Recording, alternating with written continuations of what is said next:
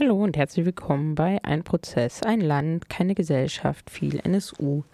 In dieser Woche hören wir eine Veranstaltung, die in der letzten Woche in Berlin stattgefunden hat, im Rahmen der irgendwo in Deutschland-Kampagne im Gedenken an die Pogrome von Rostock-Lichtenhagen. In der letzten Woche hatten wir einen Vertreter äh, dieser Kampagne im Interview durchgeführt, hat diese Veranstaltung Deutschland demobilisieren und die Veranstaltung hieß Anti-vietnamesischer Rassismus in BRD und DDR, Geschichte und Kontinuitäten. Ja, es gibt am Anfang so kleine Störgeräusche in dieser Veranstaltung, aber die hören dann auf und wir hören die Veranstaltung komplett. Ja, noch ein Terminhinweis in der nächsten Woche in Hamburg am 27.08., also am nächsten Sonntag. Da wird äh, eine Gedenkkundgebung stattfinden in der Hamburger Halsgestraße in Gedenken an den Brandanschlag 1980, bei dem New York Chow und Duan Lan ums Leben gekommen sind, um 16 Uhr in der Halsgestraße. Das ist erreichbar über die S-Bahn-Station Billwerder Moorfleet. Vorher haben wir hier noch eine Sendung und vielleicht wird da ein Vertreter dieser Gedenkinitiative da sein und äh, noch einmal darüber erzählen, auch über die Forderungen, die die Gedenkinitiative hat, nämlich unter anderem dort ähm, Straßenbenennungen durchzuführen, die Bushaltestelle umzubenennen, einen Gedenkort zu schaffen für New York Chow und Duan Lan. Ja, jetzt die Veranstaltung aus der letzten Woche, die in Berlin stattgefunden hat. Ja, dann auch nochmal herzlich willkommen an unsere beiden Referentinnen. Äh, direkt neben mir sitzt ähm, Angelika Nguyen, ähm, geboren in Ostberlin und auch aufgewachsen in der DDR noch. Ähm, du hast ähm, Filmwissenschaft studiert, genau. Ähm, und Angelika hat unter anderem einen Film gemacht, ähm, Bruderland ist abgebrannt 1991, genau, und hat dann auch noch verschiedene, also auch verschiedene Texte geschrieben, wie jetzt auch relativ, also ja auch in der jüngeren Vergangenheit. Ähm, Mutter, wie weit ist Vietnam unter anderem? Da sagst du ja auch noch mal ein bisschen was zu, also quasi Beschäftigung mit ähm, Rassismuserfahrung auch in der Kindheit in der DDR. Genau, vielleicht so viel erstmal zu dir. Ähm, und neben dir sitzt äh, Danti. Ähm, du wohnst mittlerweile in Hamburg, kommst eigentlich aus der Eifel, wie ich jetzt gerade erfahren habe. Genau, äh, Danti ist ähm, freier Theaterregisseur, ähm, hat unter anderem, das kennen vielleicht einige von euch, das Theaterstück Sonnenblumenhaus gemacht, ist ja auch mit dem Pogrom von Rostock-Hagen beschäftigt. Ähm, das gibt es auch als Hörspiel oder Teile davon sind ein Hörspiel, das wurde, glaube ich, auch ausgezeichnet gerade ja. vor zwei Jahren. Mhm. Genau, und ähm, wir haben die beiden eingeladen für ein relativ offenes Gespräch zu ähm, ja, vor allem antivietnamesischem Rassismus, sowohl ähm, in der DDR als auch in der BRD, so ein bisschen historischer Rückblick als auch ähm, Kontinuitäten im Heute. Gut, dann übergebe ich mal. Genau. Herzlich willkommen auch von mir und schön, dass so viele da sind, trotz Sommer und fast schönem Wetter. Ähm, wir steigen erstmal ein mit, also vielleicht kurz zum Ablauf, wir steigen ein mit einem Input von Angelika und Danti, würden dann würden wir beide nochmal ein paar Fragen stellen und am Ende gibt es so eine Fragerunde aus dem Publikum. Das heißt, so alle Fragen, die ihr habt, bitte merken, fürs Ende aufheben und dann öffnen wir das. Ähm, genau, und so zwei Stunden ist ja sowieso immer das Maximum des Kapitels, also bis zehn müssen wir durch sein, wir geben uns Mühe, obwohl schon die Vorgespräche gezeigt haben, dass es alles ganz spannend wird. Genau, ich würde einsteigen und gleich das Mikro an Angelika geben ähm, mit ihrem Input und der Perspektive, die Katrin gerade auch schon ein bisschen gesagt hat, das heißt die Perspektive von einer Person, die in der DDR aufgewachsen ist, ähm, sozusagen die Geschichte des Rassismus in der DDR selber erlebt hat, erfahren hat und da würden wir dich gerne mal das Wort an dich geben und so deinen Einstieg wählen und auch was sozusagen mit Blick auf das Pogrom 92 in Rostock-Lichtenhagen. Äh, ich will kurz mal noch was sagen, weshalb überhaupt diese PowerPoint. Ähm, also es fing ja irgendwie damit an, dass ähm, es äh, um die Unterschiede geht, die augenscheinlichen und historisch gewachsenen zwischen Broke People und VertragsarbeiterInnen. Und ähm, mir fiel auf, als ich mich damit näher beschäftigt habe, dass es ähm, viel mehr Gemeinsamkeit gibt, als man vielleicht denkt. Und ähm, dass, ähm, also es fängt damit an, dass sie aus einem Land geflüchtet sind oder weggegangen oder ausge, also zur Arbeit ausgeliehen oder so. Jedenfalls ähm, weggegangen aus einem Land, ähm, was ja vom Krieg sehr stark zerstört war. Das wird immer so ein bisschen äh, im Sinne des Kalten Krieges der Ost- und Westblocks äh, immer ganz gerne unter den Tisch geführt. Also die, die Sachen werden so erzählt als Narrative, wie es immer in den jeweiligen Machtblock gepasst hat. Also es ist auch ein Stück Kalter Krieg. Und ähm, äh, als ich dann diese Gemeinsamkeiten erstmal so ein bisschen gefühlt habe und ähm, die Unterschiede bleiben trotzdem bestehen, ähm, habe ich visu also visuelle, ähm, also ich habe Bilder gefunden, die das ein bisschen zeigen durch diese Ähnlichkeit. Und da habe ich jetzt ähm, vier Bilder, die, genau, die, ähm, die werdet ihr jetzt einfach sehen und dann sage ich was dazu. Also das ist das Erste, also ich fange praktisch äh, chronologisch ähm, an und ähm, da ist ähm, also eigentlich die, die Situation äh, in, in, der, in der BRD und in der DDR, äh, die oft medial vermittelt wurde in genau diesen Konstellationen. Äh, das links ist ähm, äh, Rupert Neudeck, der berühmte, ähm, äh, ähm, also ich glaube Erfinder der, der Kap Anamur, ne? Ähm, der also von offener See ähm, äh, Boat People gerettet hat und äh, der wohl dann noch an Bord sogar in den 70er Jahren mit zwei vietnamesischen Kindern sitzt und ähm, rechts ein Bild aus dem Anfang der 80er Jahre vermutlich aus einem DDR-Betrieb mit VertragsarbeiterInnen, mit Zweien, die äh, von einem ähm, DDR, vielleicht Meister oder so hieß es damals, also von einem äh, Fabrikarbeiter oder Handwerker seines Meister seines Fachs was erklärt bekommen. Und diese Situationen waren ja nicht äh, zufällig, sondern die waren, also die Konstellationen wurden ja auch gestellt, um die in die Zeitung stellen zu können. Und ähm, da fällt mir dann doch schon, also rein vom Arrangement her sehe ich da eine große Ähnlichkeit. Also der, der weiße, der weiße äh, Retter und Erklärer sitzt in der Mitte und die, ähm, äh, die Vietnamesen sind drumherum gruppiert. Ja. Genau. Das wisst ihr jetzt? So, das ist, also linke muss ich die äh, Qualität entschuldigen. Ich fand nur, dass, ich habe auch bessere Qualitäten gefunden, aber ich fand dieses Arrangement einfach, also links besteht in ewiger Dankbarkeit. Das war ähm, kurz nach dem Tod von Rupert Neudeck. Das gehört ja zu den, ähm, zu den Mythen äh, des, der, der Old People. Ähm, äh, also zu den Heiligtümern auch. Ne? Das, ähm, die, also die, die ewige Dankbarkeit gegenüber Robert Neudeck, die auch, auch gegenüber ähm, äh, der BRD, die sie also aufgenommen hat und, ähm, und äh, so gut, äh, also auch gesichert aufgenommen hat, ganz anders als es üblich war, Flüchtlinge aufzunehmen.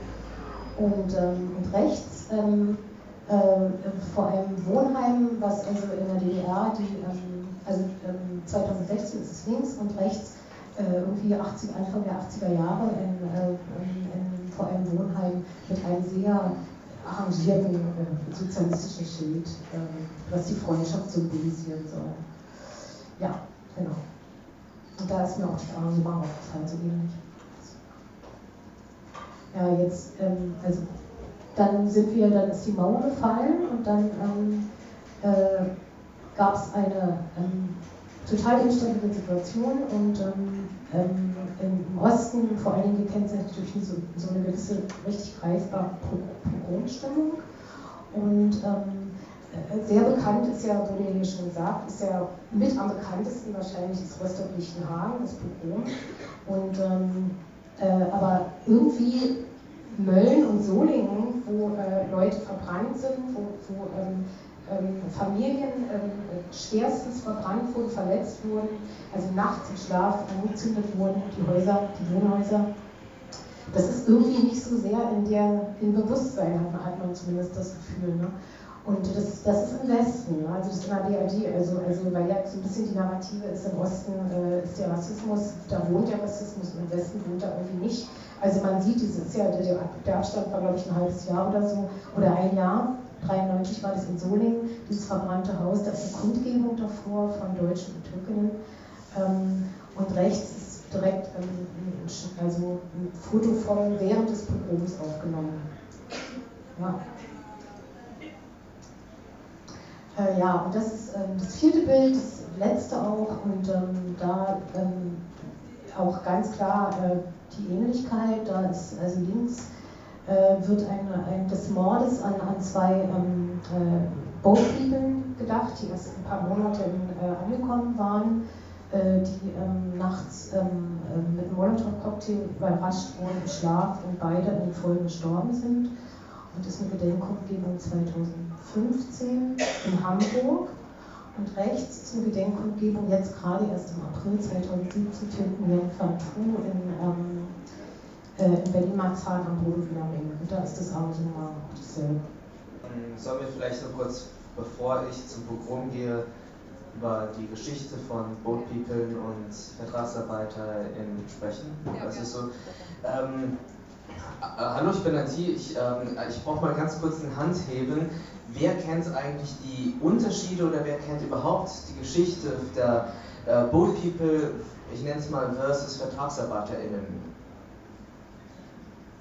ähm, vielleicht ist es noch viel deutlicher, wer kennt sie nicht? Okay, gut. Wer kennt die Geschichte der VertragsarbeiterInnen? Und wer kennt die Geschichte der Boat People? Ah, okay, gut. Ähm, also.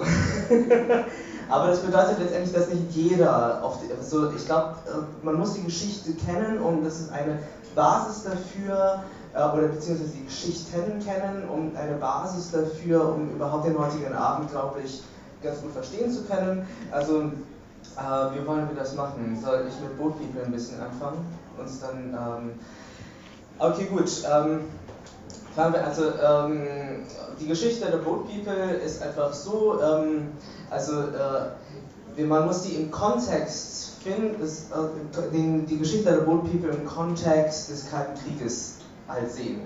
Ähm, als Reaktion der sogenannten ähm, Wiedervereinigung von Nord- und äh, Südvietnam kommt eine ähm, massive ähm, Welle von Geflüchteten, die als eine als, als die Boat People ähm, ähm, ich, Bewegung eben halt äh, ist, ist bekannt geworden ist, die Boat People. Die sind äh, mit Fischerbooten sind äh, Holzboote mit ganz rudimentären ähm, äh, Gefährten, sind eben halt äh, ähm, Millionen von Menschen auf die Flucht gegangen äh, und einfach aufs, haben sich aufs Meer treiben lassen, in der Hoffnung, ähm, von ähm, anderen Ländern aufgenommen, werden, äh, aufgenommen zu werden. Ähm, hierbei äh, ist es recht schwierig, zu wissen, wie viele Menschen geflohen sind. Es gibt auch äh, verschiedene Schätzungen, wie viele Menschen gestorben sind. Die Menschen, die gestorben sind, die Schätzungen bewegen, die Zahlen bewegen sich zwischen 50 und 500.000, die immer noch im Meer gestorben sind. Ähm, äh, eine Schätzung, wie viele wirklich dann ähm, äh, geflohen sind, äh, gibt es eigentlich weltweit auch keine wirklichen richtigen Zahlen. Ähm, äh, meine Familie ist eine Boat People Familie. Ähm, äh, die Gründe, warum Menschen äh, geflohen sind, sind höchst divers. Das bedeutet, einerseits geht es darum, nach der Wiedervereinigung ähm, auf, äh, Vietnams ging es ähm, aus Angst vor, ich nenne es mal klassischen Racheaktionen der sogenannten Kommunisten, gegen, die, ähm, gegen Südvietnam, ge, ähm, auf, aus Angst vor Umerziehungslager, aus Angst, also, dann auch ähm, aus Angst vor Enteignungen, auch uns auch, auch Angst in dem neuen Regime halt nicht äh, oder im neuen System nicht überleben zu können. auch sehr klassische wirtschaftliche ähm, äh, also ja, Gründe hat es gegeben. Die Menschen hatten einfach aus, aus ja, eine, die Hoffnung, woanders äh, eine bessere Zukunft zu haben als aus dem sozialistischen System. Äh, in, äh, aufgrund, ähm, äh, die, warum Boat People nach Westdeutschland gekommen sind, ist auch nur zu verstehen innerhalb des Kalten Krieges. Das bedeutet letztendlich, ähm, der, der, äh, die diversen Gründe wurden meistens simplifiziert Und ähm, man hat gesagt, die Leute sind alle vor dem Sozialismus geflohen. Ähm, dieser, dieses Narrativ, wir sind alle von dem Sozialismus geflohen, hat dazu geführt, dass wir alle Freunde des Kapitalismus gewesen sind. Ähm, hingehend was, äh, war die Flücht, die Boat People ähm, Geschichte ähm, eine völlig andere Geschichte als sozusagen heutzutage Boat People, die übers Meer fliegen. Ähm, wir wurden größtenteils, es, wir wurden, äh, es wurde schon gesagt, es gab kirchliche Vereinigungen, die äh, CDU in Deutschland hat massiv dafür gekämpft, ähm, die, Freunde, äh, die, die Feinde des Sozialismus, also unsere Freunde, nach Deutschland zu bringen. Ähm, als, äh, als Freunde, äh, die, äh, die, ja, die gleiche Kultur verstanden, nämlich die Kultur des Kapitalismus. Ähm, dadurch wurden, wurden, äh, gab es, äh, wurden Kontingenze geschaffen, äh, um Menschen nach Westdeutschland zu bringen, unter anderem meine Familie, um eben halt nach, ähm, ja, nach Deutschland zu kommen. Die Geschichte der Jens muss man auch aus verschiedenen Perspektiven auch verstehen. Die, das, was ich beschrieben habe, ist die staatliche Perspektive, eben halt die, die systematische Perspektive, ähm, das, äh, das Narrativ Freunde des Sozialismus, die, die Geflüchteten selbst. Ähm, das sind größtenteils, ähm, wenn man mit Boat People spricht, über Flucht-Horrorgeschichten.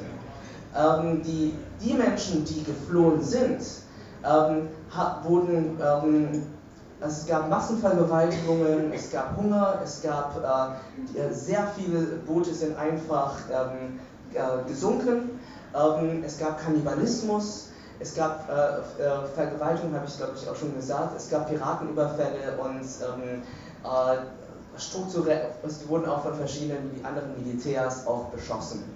Ähm, Hierbei ist eben halt die Perspektive auch recht wichtig, warum da ewige Dankbarkeit, die ewige Dankbarkeit konnte nur, kann nur verstanden werden, äh, äh, im Gegensatz zu den massiven Leiden der ähm, vietnamesischen Boat People auf dem Meer. Das war ein bisschen ein kleiner Überblick über die Boat People. ähm, möchtest du über Vertragsarbeit ein bisschen sprechen?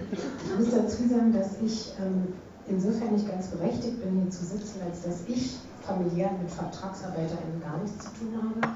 Ich bin, ähm, äh, ich bin ähm, wenn ich hier sitze, dann aus dem Grund, weil ich ähm, äh, Rassismus in der DDR kenne.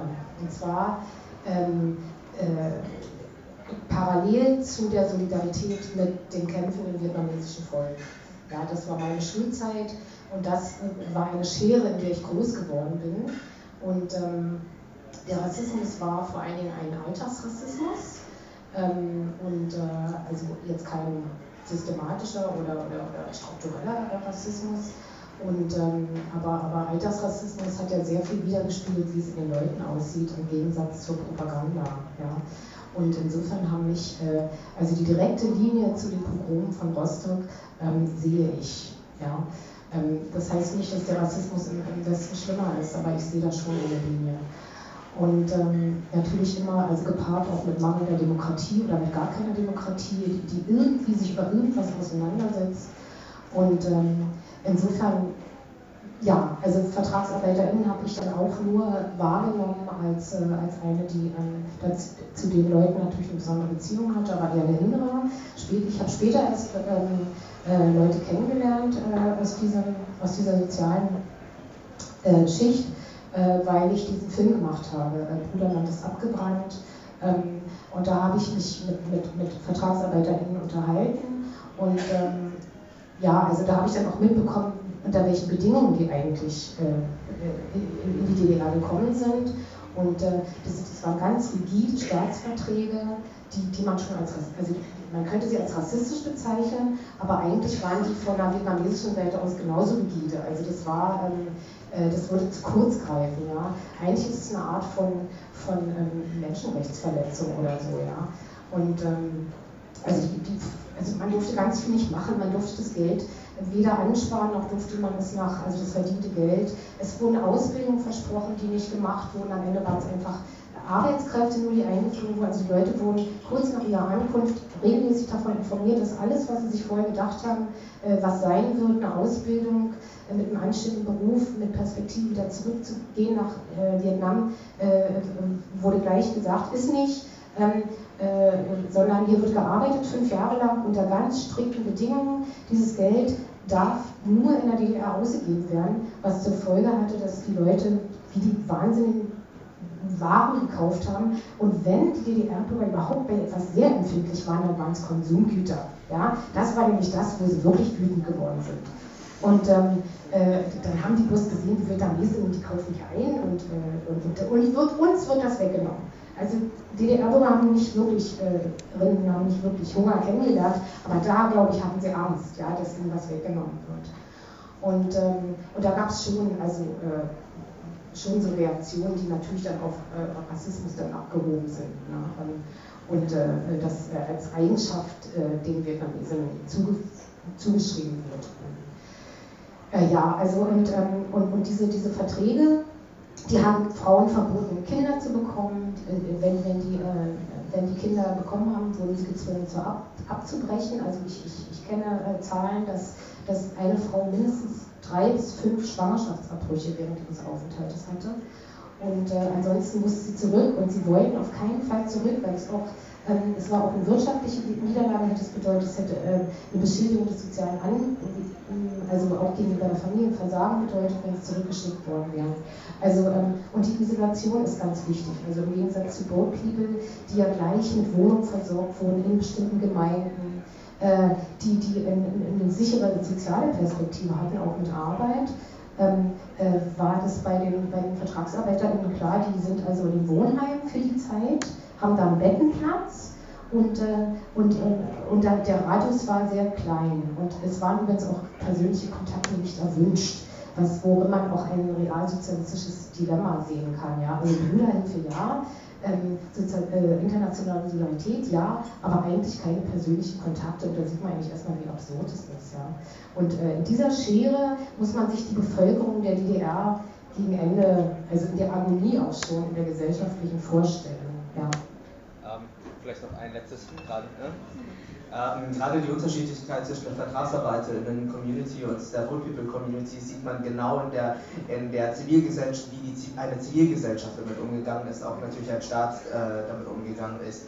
Die, ähm, äh, die Boat People-Community wurde als, ähm, als äh, Freunde des Kapitalismus und gleichzeitig auch, äh, es waren sehr viele Christen auch dabei, ähm, also es hat ein sehr, sehr gut organisiertes Patensystem für jede Familie gegeben. Ähm, das bedeutete, also wir hatten vier, vier Patenfamilien, die uns Deutsch beigebracht haben, ähm, die auch äh, persönliche Kontakte gehabt haben. Also alles das, was heutzutage gesagt wird, das wird zu schwierig, wurde innerhalb von wenigen Tagen organisiert. Und zwar von Kirchen, aber auch von Zeitungen und von ähm, äh, äh, staatlichen, staatlichen Parteien, ähm, wie zum Beispiel die CDU hat darauf, äh, da aufgerufen, ein gesamtes ehrenamtliches System ist dann auf, äh, etabliert worden.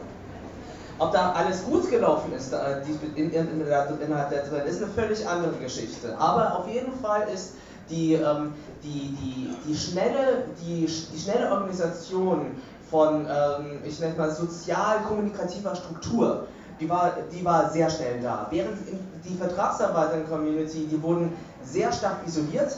Ähm, ins, äh, in, innerhalb dieser Wohnheime gleichzeitig wurde auch, also ich, ich äh, da ich ja nichts von der Vertragsarbeiter-Community bin, kenne ich das nur aus ähm, äh, Zeitzeugenberichte. Immer wurden auch Männer und Frauen in verschiedene Wohnheime getrennt, damit sie auch bloß nicht Kinder bekommen sollten oder auch äh, persönliche Beziehungen auch untereinander haben dürfen, was ähm, was letztendlich ähm, äh, nicht, nicht äh, was äh, bei der Old People Community nicht der Fall war. Und als letztes vielleicht auch, das ist nicht nur eine Sache gewesen, äh, ein Unterschied zwischen ähm, Westdeutschland und Ostdeutschland, BRD und DDR, sondern auch das wiedervereinigte Deutschland hat, äh, da war es ähnlich, die, äh, zwischen 1902, 1989 bis 1997 hatten, hatten, ähm, Boat People, äh, die, hatte die Boat People Community wesentlich mehr Rechte gehabt. Die waren teilweise, hatten schon größtenteils deutsche Pässe gehabt.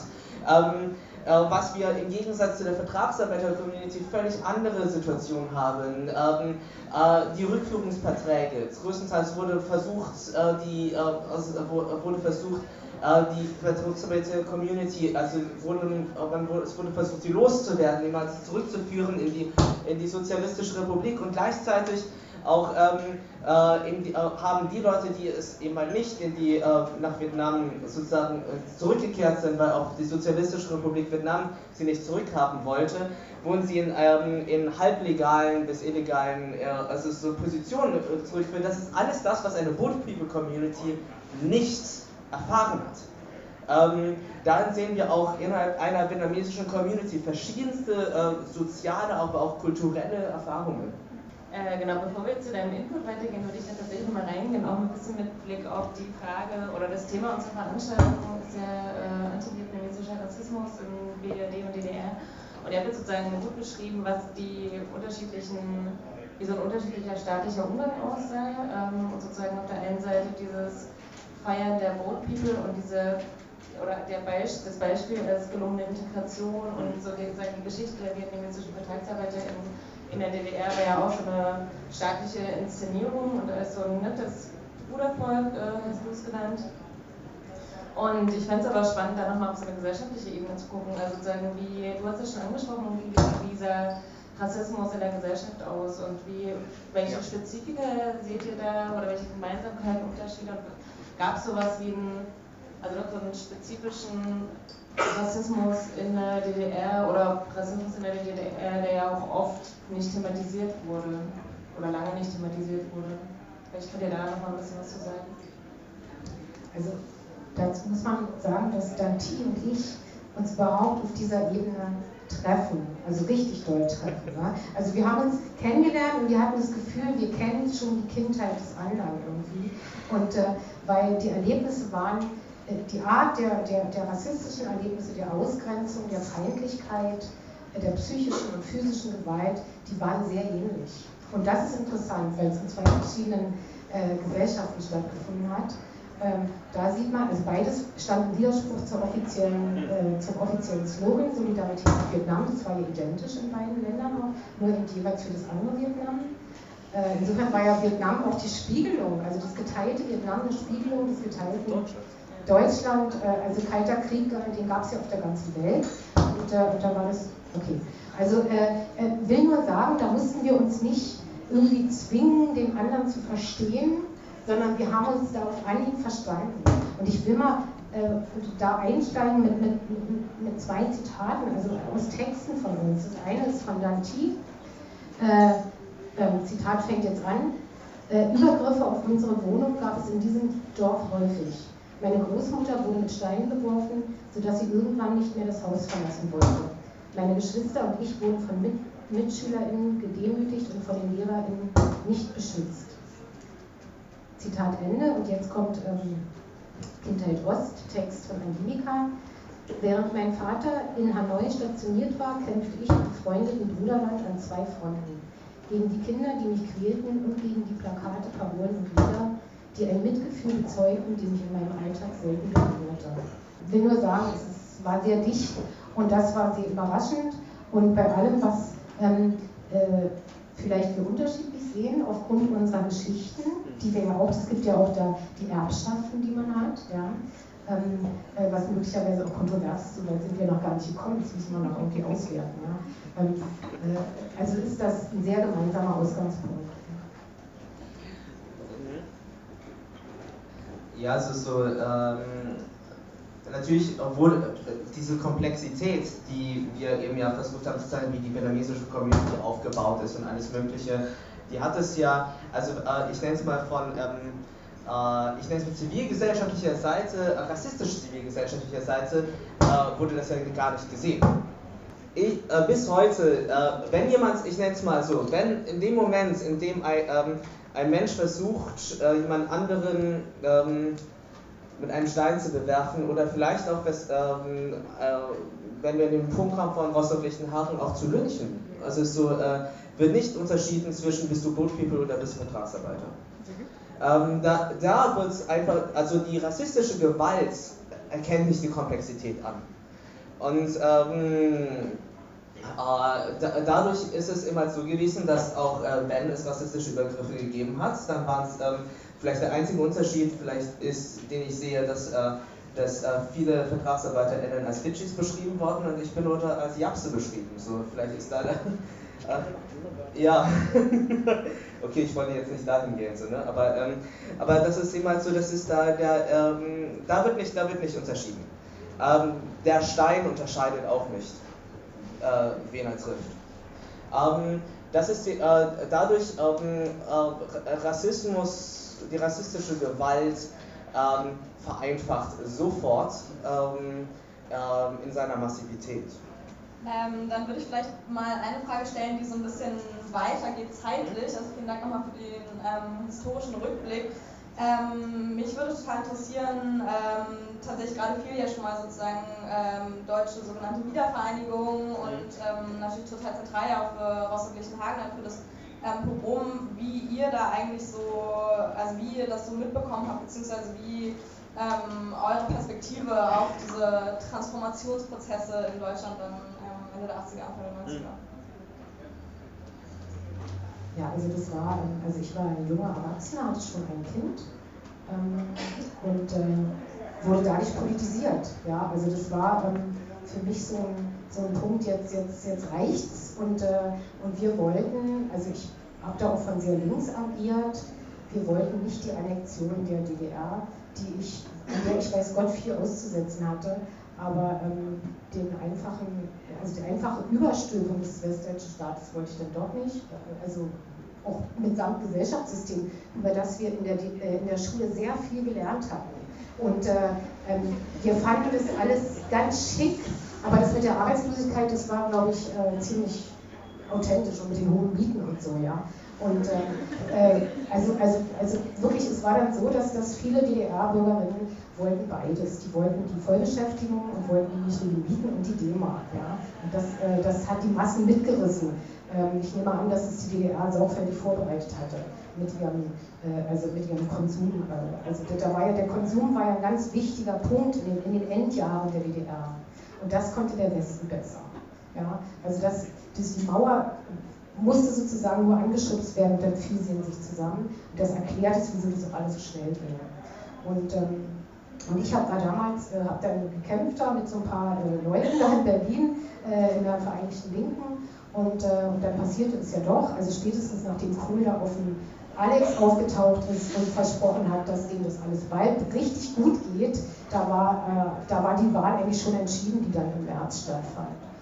Und ähm, äh, ja, also als dann, und dann, und dann kam wirklich, also es kamen ja dann auch nationale Töne, ja, also dann, dann gab es diese Aufkleber, wir sind das Volk, was ja erstmal ziemlich revolutionär klingt. Ähm, äh, und dann äh, wurden diese Aufkleber ersetzt durch wir sind ein Volk. Und, äh, und da war die Sache eigentlich schon klar. Also es ging in die nationale Richtung und es wurde auch immer nationalistischer. Ja? Also, also, also diese, diese, man konnte dieses, dieses Land einen, indem man sagt, wir sind doch alle Deutsche. Ja? Und, äh, und da, als wenn es diese 40 Jahre nicht gegeben hat, mit zwei verschiedenen Staaten, äh, unterschiedlichen Staaten, unterschiedlichen Gesellschaftssystemen, ähm, gab, kam der direkte Rückkopplung zum, zu dem, also letzte Mal war Deutschland eins, als wir das Nazi-Reich hatten, ja, zwölf Jahre lang mitsamt allen Folgen, ja, also mit dem Zweiten Weltkrieg und mit dem Holocaust und äh, mit allen anderen, die da ermordet worden sind in den KZs und äh, in den Gefängnissen und ähm, Vernichtungskrieg im Osten und alles. Das kam eigentlich alles erstmal wieder hoch. Also natürlich im, im, im freudschen Unterbewusstsein von, von den Leuten. Und, äh, und die, die, also ich glaube, dass viele, also ich denke, dass viele DDR-BürgerInnen als große Qualität plötzlich angesehen haben, dass sie ja deutsch waren.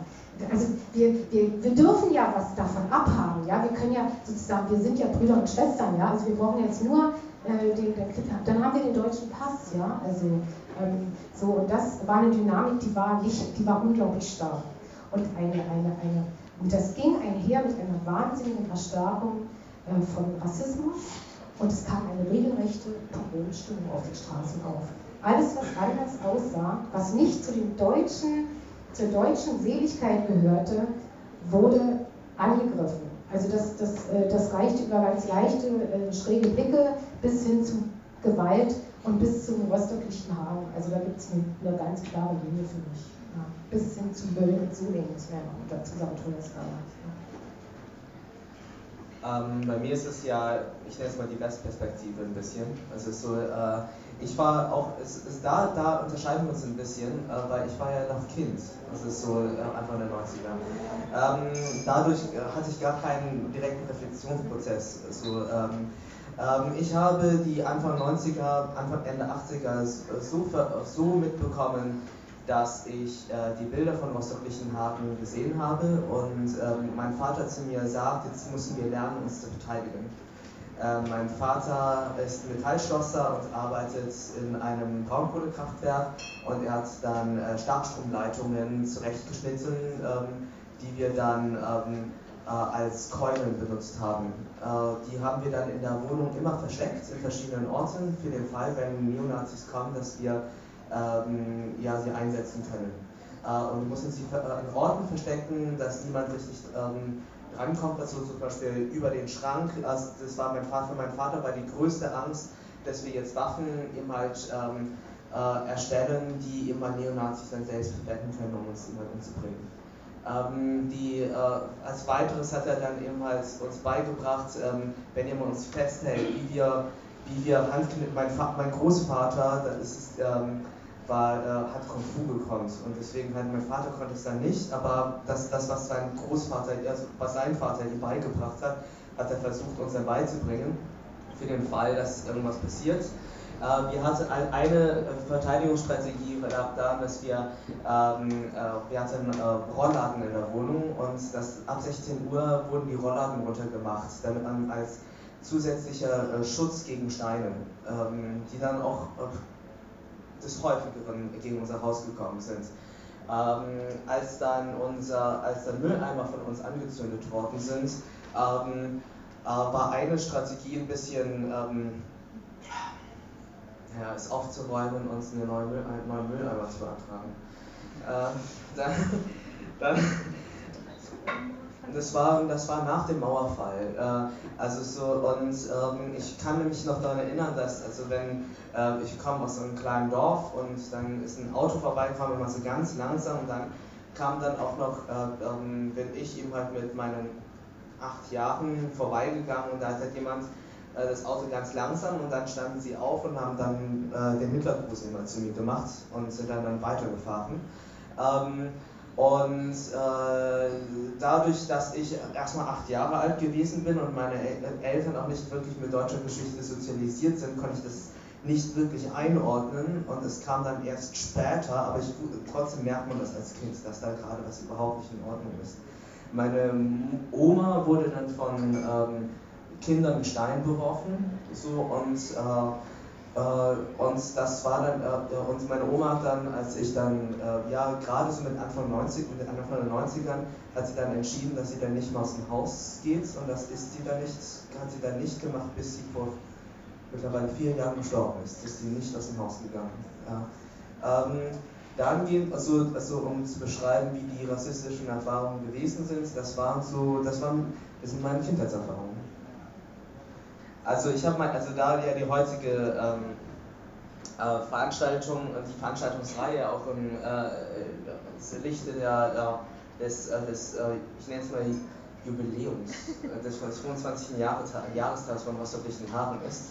Ähm, ja, ich habe vor einigen Jahren, 2014 hatten wir dann Premiere mit unserem Theaterstück Sonnenblumenhaus über Rostock-Lichtenhagen, Haaren, wo wir also mein Kollege Iraklis Panayotopoulos und ich sind durch Deutschland gereist und haben Menschen interviewt, die in-house waren von Rostock-Lichtenhagen. Und äh, hier äh, 2014 hat ähm, das Theaterstück niemanden interessiert, sodass wir gesagt haben, okay gut, wir machen daraus ein Hörspiel, damit wir werden es bestimmt nie wieder aufführen, damit es nicht verloren geht. Ähm, äh, Im Museum für Völkerkunde in, äh, in, in Hamburg, weil uns kein Theater haben wollte ähm, zu der damaligen Zeit. Und ähm, Und dann haben wir 2015, Anfang 2015 ein Hörspiel ähm, produziert und ähm, ich nenne es mal, es gab ein gewisses perverses Glück, ähm, dass gerade in dem Moment der, äh, ich nenne es mal so, so, so die ähm, Geflüchtetenzahlen hochstiegen und gleichzeitig auch Freital und Heidenau gewesen ist, ähm, sodass wir seitdem öfter spielen und äh, dann wurde unser Hörspiel dann plötzlich ausgezeichnet und äh, ohne, ich nenne es mal, ohne die Anschläge von heute wäre dieses Hörspiel oder dieses äh, Theaterstück vollkommen in Vergessenheit geraten. Ich habe eine Frage an dich, Dantin. Ich glaube, ich habe dich das nie gefragt. Ähm, wie kommst du als einer, der Kind war damals, als es passiert ist, der Kind von Boat People ist, die mit Vertragsarbeitern nicht nur nichts zu tun haben, sondern eigentlich die erklärten Feinde sind, Stellvertreterfeinde oder auch richtige Feinde. Ähm, wie kommst du dazu, dieses Stück darüber zu schreiben, über dieses Ereignis? Ähm, erstens, ich habe es ja nicht wirklich komplett geschrieben, das sind ja Zeitzeugenaussagen. Das ist so, ich habe sie gesammelt und daraus eben halt das Stück gemacht. Das ist so. Ähm, so, äh, ja, das ist eine gute Frage. Äh, ähm, VertragsarbeiterInnen galten für ähm, in meiner Familie also als Todfeinde.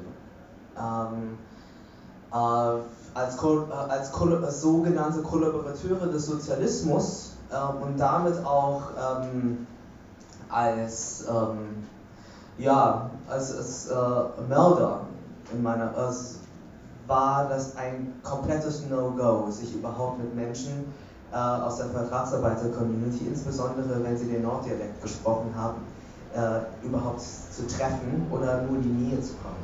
Das bedeutete auch, ähm, sich nicht äh, in, die, aus, in, die, auf die, in die Länder der ehemaligen DDR sich zu begeben ähm, beziehungsweise in irgendeiner Form ähm, ja, äh, sich dem annähern zu wollen. Äh, ich habe lang, ich, so nach, nach jetzt mittlerweile, ja, also seine Recherche sind fast fünf Jahre jetzt vorbei. So, äh, äh und ähm, wir haben ja etwas länger für die Recherche gebraucht, als wir dann die äh, Produktion dann die Premiere hatten. Ähm, ich, äh, also ich glaube, es gibt verschiedene Gründe, warum ich das gemacht habe. Ähm, erst einmal ist es ein Ding, dass ich äh, Bilder meiner Kindheit gerne äh, zuordnen wollte. Ich äh, wollte ein bisschen herausfinden, äh, was da damals passiert ist. Und für mich war das einfach da, dass die vietnamesische Perspektive so gut wie gar nie ähm, im Zentrum stand der Aufarbeitung, ähm, wenn es eine Aufarbeitung dieser Form jemals gegeben hat. Ähm, ähm, dann ähm, ging es auch darum, äh, also auch ähm, die Narrative zu, zu, verstehen, mit denen ich aufgewachsen bin. Und zwar, äh, warum sind diese Menschen für mich alle Todfeinde? Und dann bin ich dann hingekommen und dann war es dann eher so rum, dass ähm, äh, ich aufgewachsen bin, dass, ähm, ähm, dass das Todfeinde sind und dann wurde mir Tee angeboten. Und dann ähm, wurde ich noch eine Einladung zum FKK-Strand. Ja.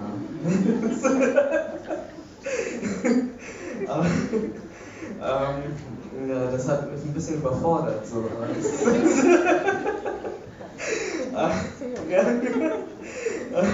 Insbesondere nachdem man gehört hat, ähm, wie das Leben in der ehemaligen DDR gewesen ist und wieso sie, ähm, äh, also wie sie haushaltlichen Namen äh, haben. Und ich glaube, eine, eine brennende Frage war, warum ist niemand da gestorben? Ja, war, warum ist niemand der, äh, warum ist niemand der ähm, vietnamesischen äh, Vertragsarbeiter da gestorben? Und, ähm, und dann ist mir dann aufgefallen, dass ähm, sehr viele ja, sehr ähnliche Kindheitserfahrungen gehabt haben wie meine Eltern, äh, auch wenn sie auf verschiedenen Lagern gekommen sind. Ähm, also man muss dazu wissen, also es gab einen, ein, ähm, ähm, eine Aussage, die auch im Stück vorkommt, meinte eine Person so, ja, aber was hast du dir denn dabei gedacht? Ich war doch Soldat im Vietnamkrieg. Ähm, wir wussten zu kämpfen. Es war nicht die Frage, ähm, also es, es, war nicht die Frage, ähm, also so wie, über, äh, wie, äh, wie einerseits überlebe ich es oder sonst, sondern die Frage ist, ähm, wenn jemand kommt, von dem 15-, 16-jährigen Jugendlichen oder den Neonazis war, es ging um die Frage, ähm, bringe ich den Menschen jetzt um oder nicht? Ähm, das ist ein völlig anderes Narrativ. In dieser Form, das die klassische, klassische Opferperspektive ist da vollkommen aufgelöst.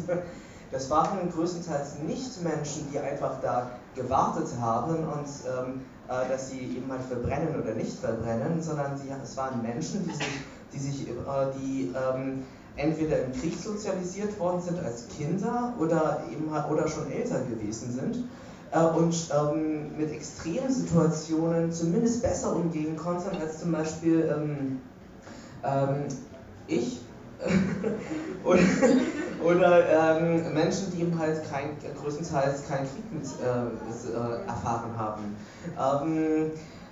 Äh, das, das war eine der Sachen. ich glaube, die, äh, die rostocklichen Haaren, die ähm, Erinnerungskultur müsste eigentlich, also oder jedenfalls das Narrativ müsste neu geschrieben werden. Genau, wir würden jetzt so ein bisschen, also die, der Titel der Veranstaltung hat ja auch den Begriff oder trägt auch den Begriff Kontinuitäten und ich würde gerne so ein bisschen äh, daran überleiten oder dahin übergehen.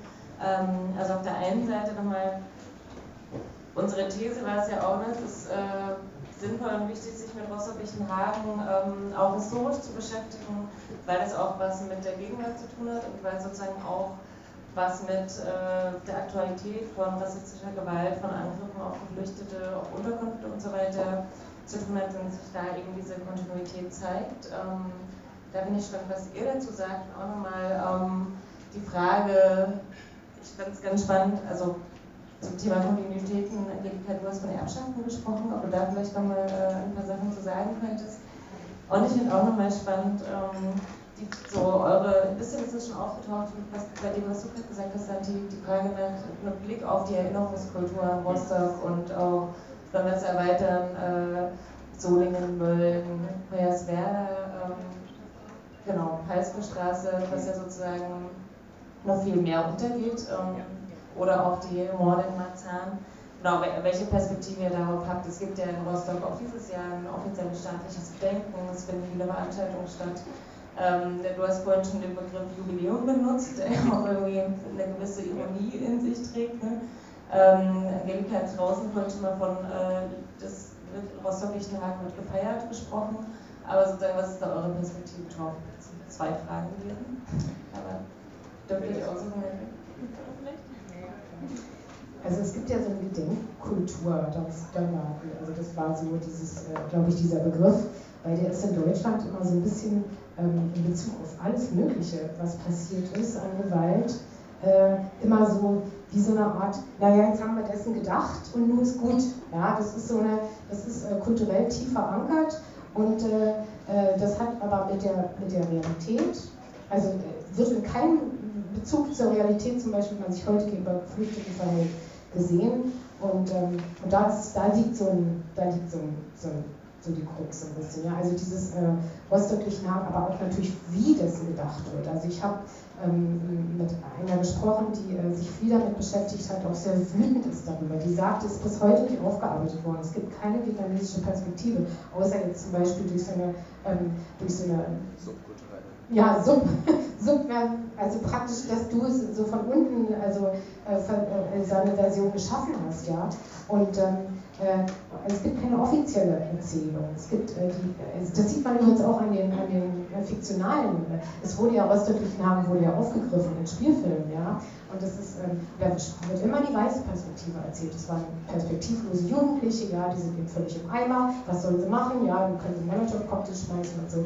Also es wird immer wieder äh, denn ich war schon froh, dass in dem einen Spielfilm also Vietnamesinnen wenigstens also die Originalsprache, gab es Untertitel und dann war der interessante Satz, ähm, ein Glück, dass die da drüben gerade attackiert werden, dann produziert uns wenigstens nichts, sind ja bloß Zigeuner. Also, also, also auch das, ich glaube, das ist auch immer so ein Begriff von Fremden, dass die Fremden immer irgendwie so und so sind. Das sind natürlich auch ganz normale Menschen, auch mit ihren ganz normalen Ressentiments und übrigens auch mit ihren ganz normalen Schutzdingen. Wenn die anderen dran sind, sind wir nicht dran. Ja?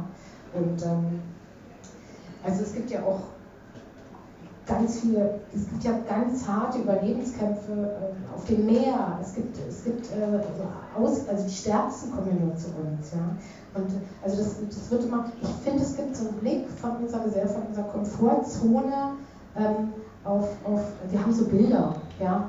Und, äh, und dazu gehört für mich auch die, also die, wie man eures Lichtenhagen aufarbeitet, heißt ja für mich nicht nur, wie man sich dessen erinnert, sondern wie man ähm, heute mit Gewalt umgeht gegen Geflüchtete. Und ähm, das ist auch, ich habe auch gemerkt, den, den Wort, das Wort Rassismus wird ganz selten medial verwendet. Es gibt im, im, also im äußersten Fall das Wort Fremdenfeindlich, aber auch noch ganz vorsichtig. Ja? Also man möchte da irgendwie, das ist immer so, als wenn man den Leuten, äh, die da Gewalt äh, ausüben, ja nicht zu nahe treten will. Ja? Und das ist für mich eine mediale Kultur, die ist, die ist äh, verheerend. Weil es am, Ende ist eine Toleranz, eine sehr breite Toleranz dem gegenüber. Also von besorgten Bürgern, äh, also das geht dann, der, der Weg geht dann zu besorgten Bürgern, denen man ja auch irgendwie eine Rechnung tragen muss. Ja. So, ähm, äh, Gedenkkultur. Ähm, ich habe ein paar Stichpunkte aufgeschrieben. äh, ich habe darüber viel nachgedacht in den letzten Jahren. also, ich habe das Gefühl, dass Rostock-Lichtenhagen ist ja in äh, man hat ja das Gefühl, dass Hoyerswerda, Rostock-Lichtenhagen, Solingen, Mölln ähm, kurze, singuläre Momente sind ähm, äh, und keine Verbindung haben. Und man hat auch das Gefühl, durch die, äh, ich nenne es mal, Emporhebung der Wichtigkeit von Rostock-Lichtenhagen, dass es nichts anderes gegeben hat, dass es nicht in einem Kontext steht. Ähm, Dadurch ist die, ich nenne es mal Eventisierung von Rostock-Lichtenhagen gleichzeitig eine, also eine Blinzmachung eine, ähm, eine, von Kontinuitäten. Ähm, das ist, äh, äh, das ist äh, sozusagen, man macht äh, eine Unsichtbarkeit durch Sichtbarkeit. Also so, äh, man, man macht Rostock-Lichtenhagen durch einen Gedenktag sichtbar, nur aber nur, so, nur oberflächlich, weil aufgeklärt ist es noch nicht hat damit die Verantwortung bezüglich Gedenken und Erinnerung sozusagen oberflächlich äh, medial gut aufgearbeitet und kann gleichzeitig dabei nicht aufklären und nicht gedenken. Ähm, das ist ein, meiner Meinung nach ein riesiges, riesiges Problem. Ähm, Rostock-Lichtenhagen ist ein Höhepunkt, aber und auch all die anderen äh, Ereignisse, aber steht in einer Reihe von Ereignissen, die vollkommen vergessen sind. Äh, in kleinen Orten, in, äh, die eben halt, wo eben halt nicht das Fernsehteam schnell da gewesen ist. Hierbei ist eben halt auch die Frage, wie ähm, möchte man gedenken oder erinnern. Hm? Also im Gedenken steckt natürlich auch das Wort Denken da, aber es wird eigentlich Rostock-Lichtenhagen nicht gedacht als, äh, als, äh, als Denkprozess.